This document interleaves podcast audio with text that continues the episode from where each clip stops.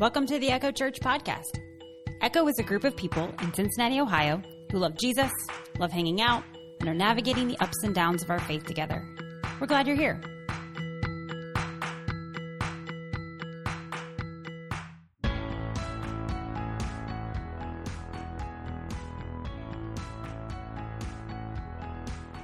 Everyone, hope your fall is starting well. I don't know if many of you got to do any any travels in the summer or if you've got any trips planned, but every time I go to a new place, I am really struck by the architecture, and I did not study that in school. I'm just always just always amazed by the things that people can build or how they can shape marble and stone into such amazing detail.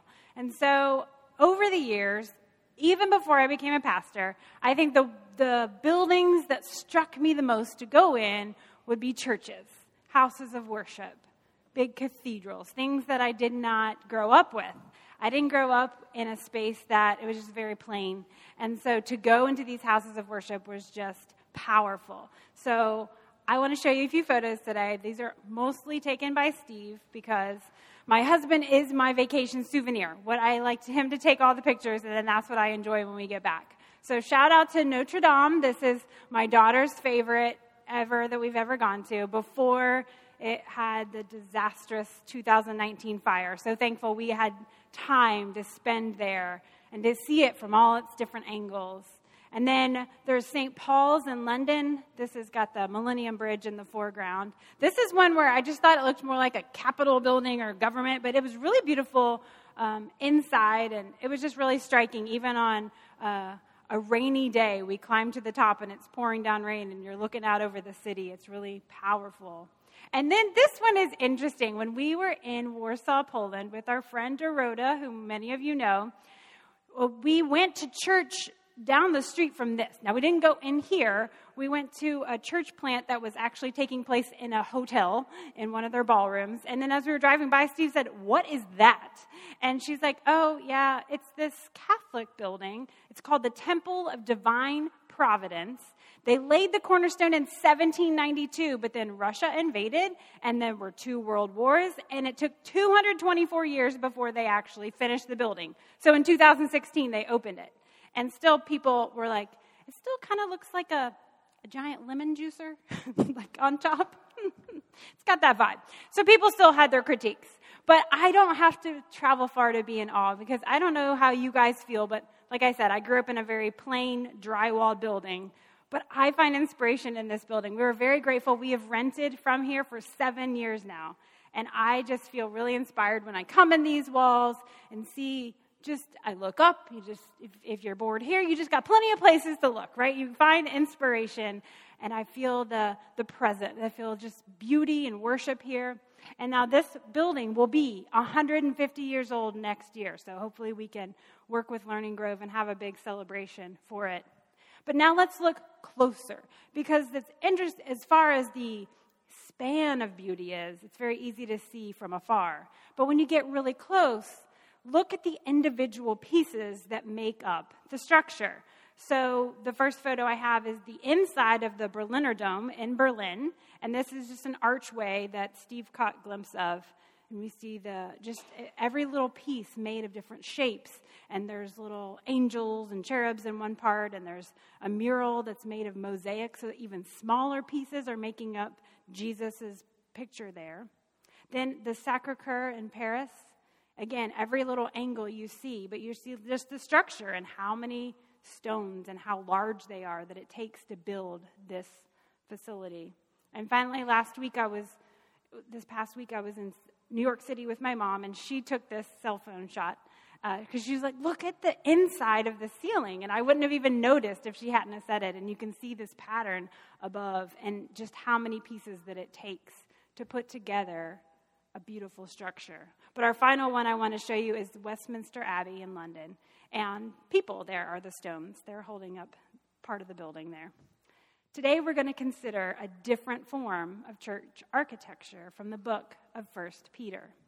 We're in our series called Hope and Light, and we're reading through two different letters throughout these weeks that are written by two different disciples who lived with and learned from Jesus directly.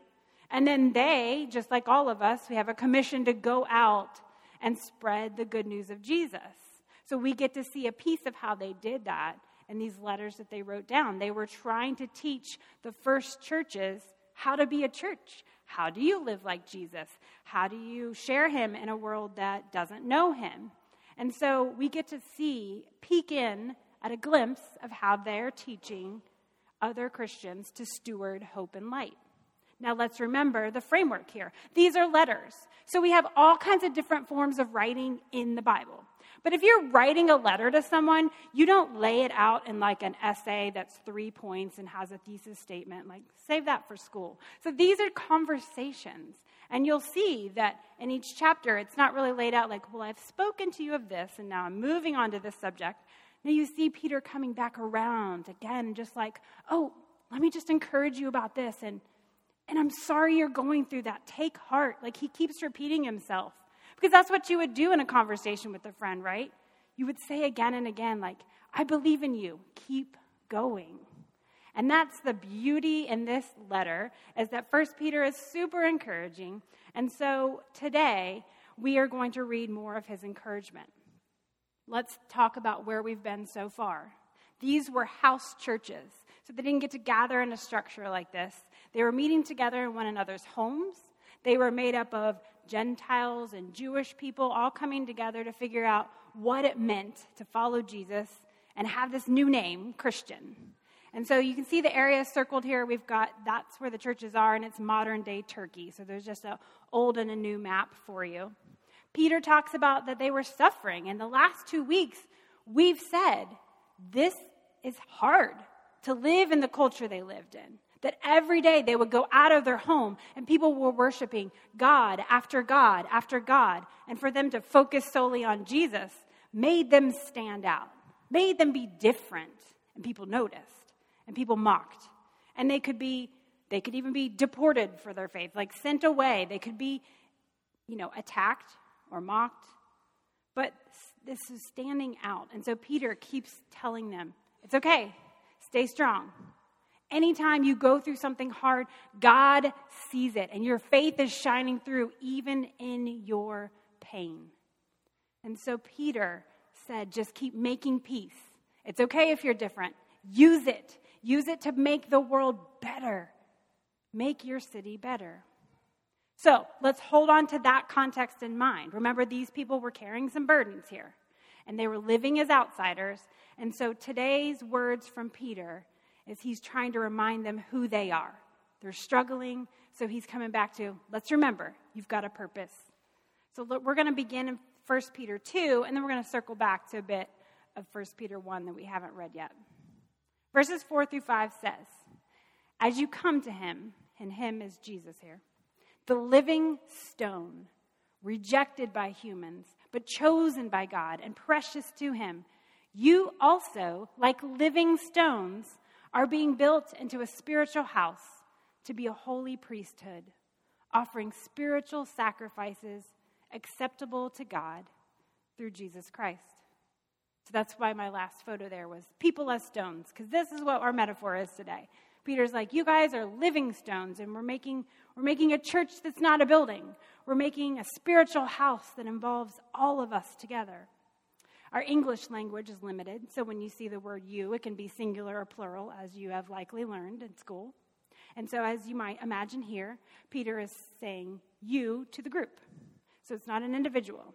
And I like the Bible Project team, and on their podcast, they said the translation should really be y'all. And that's one of my favorite words. If you've heard me or if you've gotten a text from me, I might have said y'all. I made my phone learn that on autocorrect, the correct spelling of y'all. So it's biblical, guys. Y'all are living stones, all of you together, Peter says. You're in a spiritual house, and y'all are also priests. Now, this is really, I mean, we hear it, we're like, okay, that sounds like an interesting metaphor, but it might have really been startling to them to read this letter and to be like, what is happening? Because Peter's saying, like, the temple, the temple that the Jewish people in the church would have gone to worship at, the temple that the Gentiles would have heard about famously in Jerusalem, this amazing, beautiful structure of worship, that's where you would go for special feasts, to make sacrifices. And the priest would intercede for people, go into the Holy of Holies, be in God's presence, and that was the place where you were supposed to revere God. And now, Peter is saying, You, you are like the temple. God's Spirit is living in you and y'all together as a body. So, this is really just changing their perspective. It's not like the temple is bad. It's not like it's bad to go into buildings and worship. But he's like, let's remember that you've got God with you now, wherever you go. When Jesus died on the cross, in Matthew's version, when he shares the story, he tells us this. When Jesus had cried out again in a loud voice, he gave up his spirit. And at that moment, the curtain of the temple was torn in two from top to bottom. That's always been my favorite part of the crucifixion story. Because God's presence had always been everywhere. But this was an extra symbol like, no more. He's not curtained off. Not just special people get to go into this place. God says, My presence is with you. And this is symbolizing that through Jesus, we all have access to come close to God, that His Spirit was sent out to be in our lives. And so Peter can say, Y'all are the temple, God's living in you. Yahweh, the Lord God, who was, who was communicating with those priests in the Holy of Holies, He's in you. There's power, there's reverence. He's made us the beautiful buildings. And Peter also says, well, y'all are the priest. You're doing the work of connecting people to God because that was the priest's role. They were, they were supposed to remain holy and focused and steady on God and bring in sacrifices before the Lord and just be this connector between people who were imperfect and a holy God. And the priest stood there. And so Peter's like, that gets to be you now. You get to go tell people over here don't know about Jesus and you connect them together. You are the priest. But he also says something here about a living sacrifice. Because if the priests, their job was to sacrifice on behalf of people's sins, Jesus took that on for us. And so Peter's like, we're not, we're not having to bring animals to the temple anymore. Jesus sacrificed himself once for all. So now we live as a sacrifice. That when we live focused on Jesus, we are living in a way that honors God and that we make sacrifices on his behalf, but we stay living. Imagine, imagine, try to think in just how mind blowing this was to be told that they had the beauty and splendor of a place of worship. I want us to look back. Let me see. Okay, I want us to look at two photos. The first is the model of Solomon's temple. So this was in, this is taken at the Metropolitan Museum of Art. And someone was trying to study scripture and said, what, what would Solomon's temple actually look like? What was the splendor that everyone missed and that they worshiped and that we can read about in the Old Testament? And so when people were imagining themselves as a place for God to be and dwell, this is what they had in their minds this old memory of everything that was and all the beauty and all the grandeur that used to be. And then when the Babylonians destroyed that temple, people were longing. They were longing for another temple. And King Herod ended up building one, and we can see that in the next rendering.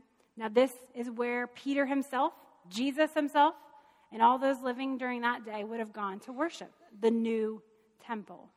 And everybody was like, it's not as great as the old temple.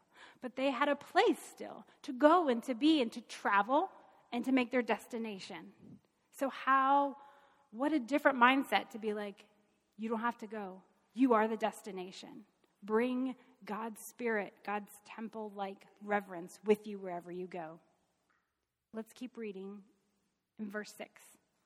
Peter says, For in Scripture it says, See, I lay a stone in Zion, a chosen and precious cornerstone, and the one who trusts in him will never be put to shame. So, in the years between those Old and New Testaments, when the one temple was gone and before Herod had built a new one, people were ready. They were like, okay, when God returns, he said he's going to send a Messiah and a king. Well, the king has to go and sit somewhere. So, a new temple will be formed, a new throne will be made, and it'll all work out. Like this was their vision. Was it involved a building? It involved, you know, status to others so they could say, see, we're God's people. We're Israel. We're great. And so they had this vision and involved structures and it involved authority and kingdoms. But Peter was pointing out look, here in Isaiah, he's quoting Isaiah 28. And he's like, look, God has always said, the one who trusts in him. He always calls the cornerstone a him. It's always about a person, not a place. Peter's like, we've been thinking about it all wrong. It was a metaphor, guys. This person is Jesus. And so, if Jesus is the cornerstone, we get to be those pieces built up in him. Peter goes on and says, Now to you who believe, the stone is precious. But to those who do not believe, the stone the builders rejected has become the cornerstone. Fun fact Jesus quoted this same passage. It's from Psalm 118. And when we studied Luke in chapter 20, Jesus spoke this about himself. He said, he quoted Psalm 118, and he's like, that's me, guys. I'm the cornerstone. And so here Peter is like, hey, I remember that teaching. I'm going to teach it and pass it on to others. You can see directly, Peter learned right from Jesus. He's sharing, hey, guys, this is the interpretation of Psalm 18, the one we memorized as kids. Like, this is what it's about. It's about this guy who lived among us, who was God's Messiah.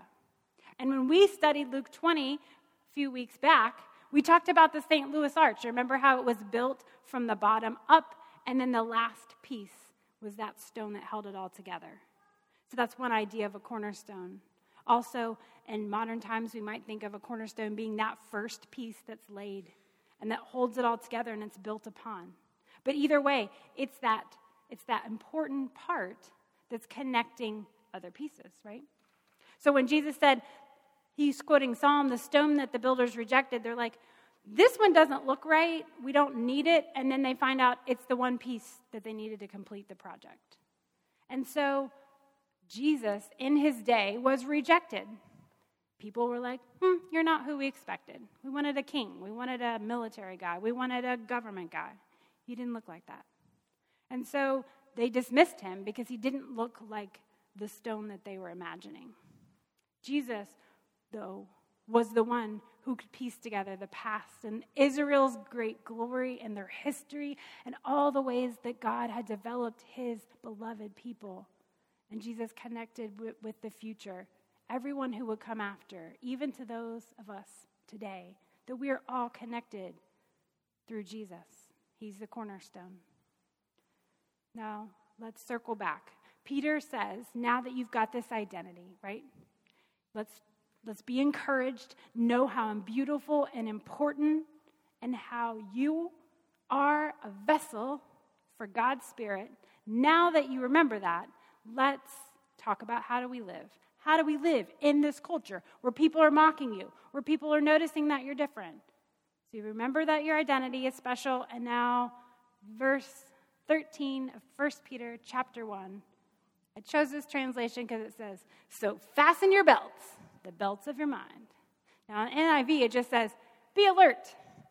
I like this one better because the original language is actually like more like this. The original language was gird the loins of your mind. Is that weird? Okay, so girding loins. Basically, if you want to flip to this next illustration by Ted Slampyak, he has gotten this illustration of here's how to gird up your loins if you are wearing a tunic. So here's a step by step illustration of how you gather, and you would tie up your tunic so that you'd be ready for battle, right? Because tunic's in your way. Like anybody here wearing skirts, you know, it's in your way, right? You need to like hike that up. You got to tie it off, right? So I just love this illustration here. But he was saying that basically means like roll up your sleeves, all right? Or we would say like suit up, get ready, be on alert. So Peter's like, do this to your minds. Fasten up your belt, get your tunic ready in your mind. Why? Because if you're going to take action, where does action start? It starts in our minds. If you're going to do something, you think about it first. You plan it out. Or maybe you rehearse in your head. Anyone ever speak out loud something you have to say to somebody? So we start in our minds and then we can take action. So here is what the action is going to be. Verse 14 Keep yourselves under control and set your hope completely on the grace that will be given you when Jesus the Messiah is revealed. As children of obedience, don't be squashed into the shape of the passions you used to indulge in when you were still in ignorance. Rather, just as the one who called you is holy, so be holy yourselves in every aspect of behavior. It is written, you see, be holy, for I am holy. So, how do you remain ready for action, ready to be different, think, think differently, act differently? So, first he says, put your hope in Jesus. Because there's a lot of stuff around us that bring us down. It's hard to hope in things around us, right? Things disappoint us. The weather can disappoint us. The accidents can happen. We can be physically disappointed when we're injured. We can be mentally burdened by anxiety. Things in this world disappoint us. People break our hearts. And so Peter's like, just remember your hope starts with Jesus. Start there, and that helps you to have the strength to go into the world every day. Okay? And then once your mind is focused on Him, then you can live well. Don't go back to choosing hopelessness. He's like, all those things that you used to do, that you used to try, he's like, those things didn't bring you any hope, but Jesus does. So Peter's reminding his people to choose Jesus. And then it says to be holy. The word holy literally means set apart. And usually we think of holy like, you know, those structures, you know, those beautiful places that you're supposed to be reverent and holy and quiet. But the word holy is just means different from the rest. So God is set apart. Yes, he's set apart from sin. He's the opposite. He's the light opposite of darkness. But God is set apart from everything. There is no other. There are no other competitors. He's God alone.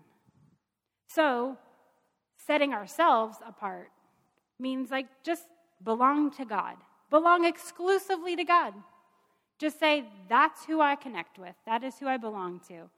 Not sharing other gods. This, these people were living in a time where they could pick. You need, you need this, you need rain today, go worship this God. You're looking to have a kid, go worship the God of fertility over here. Peter's just like, just zero in on Jesus completely. That's what being holy is.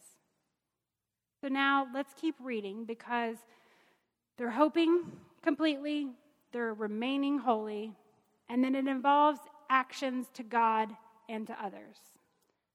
Verse 17 says, Since you call on a Father who judges each person's work impartially, live out your time as foreigners here in reverent fear. You were redeemed from the empty way of life handed down to you from your ancestors with the precious blood of Christ. Through him, you believe in God, who raised him from the dead and glorified him, so that your faith and hope are in God. Mikey, I put those slides out of order, so I'm going to have you go back real quick. A lot of words here, and I feel like I have to read it so many times, and I'm like, there's that's a lot for my brain to comprehend. So that's why I'm going to go back. So first, we we're hoping completely in Jesus. We're trying to remain holy. How do we do that? The next two bullets are live reverently to God, and then love deeply other people. So we're going to read the next section. Now that you've purified yourselves, verse 22, by obeying the truth, you have sincere love for each other. So love one another deeply from a pure heart. So Peter's like, if you want to be set apart, you want to be different. You know what looks different? Like, love Jesus completely, revere God, love other people. Love God, love people. We've probably heard that before. But he's like, love deeply. That means like through thick and thin. When stuff goes down, like love one another. And it's hard to love people on the best of days. And even fellow Jesus followers are going to disappoint us. They're going to get on our nerves. We're saying love through the obstacles. That's how you're set apart. That's how you live holy. That's how you have hope in Jesus because you're hoping that you're all hoping in the same Jesus. So try to love one another along the way because we need each other. Because why? We're not a single stone in this building. Y'all. It's about y'all. We're supposed to be together on this. So that's why we have to love one another because we need each other to be this space for Jesus. So, y'all are the temple, y'all are the priests. And what do we do? We hope completely, we remain holy, we live reverently, we love deeply. Those are a lot of things, okay? Shh, take a breath. It's a lot. You can pick one. It's going to be a lot to, to focus on this week. But as we take in Peter's letter, each week we try to look at okay, who is he talking to? Who is he commissioning to go serve Jesus? And he calls us this week, he calls his friends living stones. And what were they challenged to go out and steward? He's basically like, live your lives, take your daily lives, and be set apart. So they were asked to consider themselves in a new identity, but they were asked to show one another love and reverence.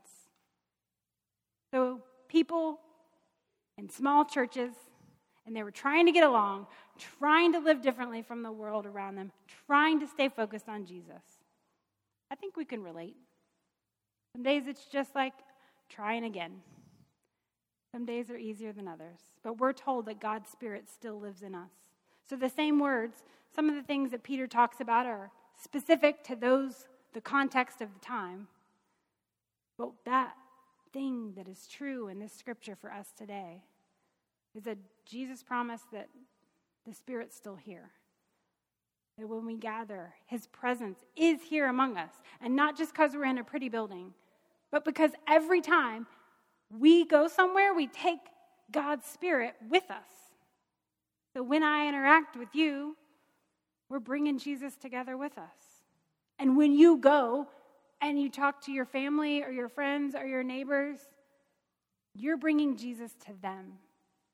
You are his presence. You are the temple. You are the beautiful cathedral walking along into someone's life, bringing light and beauty and hope.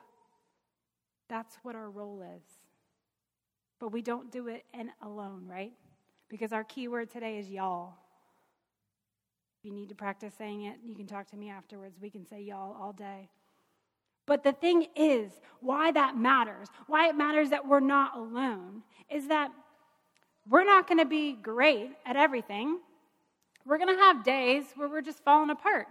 And it's going to be like the way this building is cracked and drips every time it rains. You know, there's a piece that's damaged, but the whole building's not falling apart because it's being held together. So on your bad days, I can be strong for you. And on my bad days, you can be strong for me. We need each other. That's why he kept saying, y'all. We're not alone. God wasn't alone. God the Father, Jesus the Son, and the Spirit were made to be in community.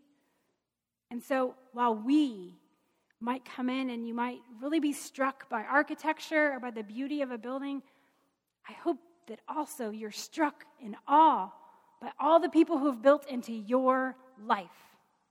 Who has made you who you are today? The family that made sacrifices so that you could live out your dreams?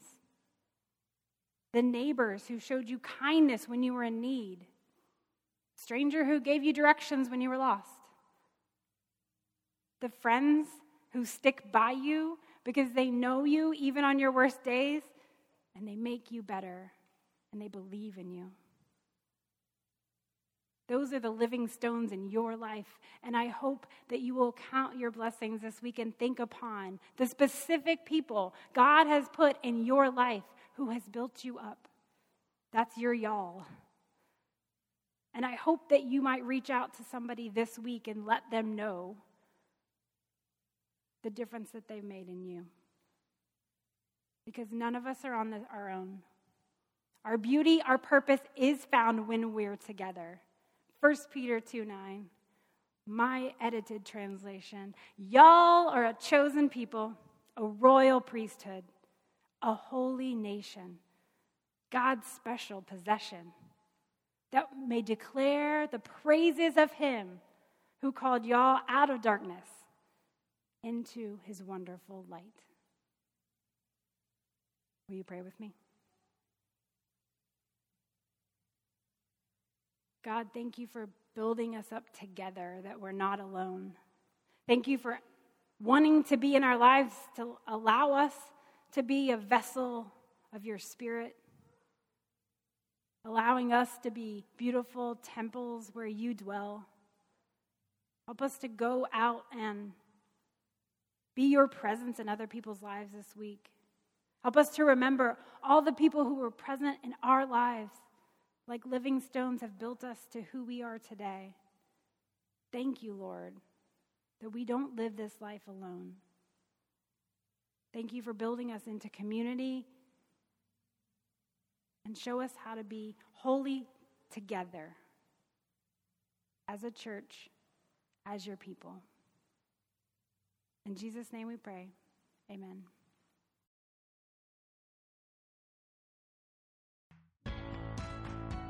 Thank you for the gift of your attention today. If you ever want to join Echo Church in person, we meet on Sundays at 10:30 a.m.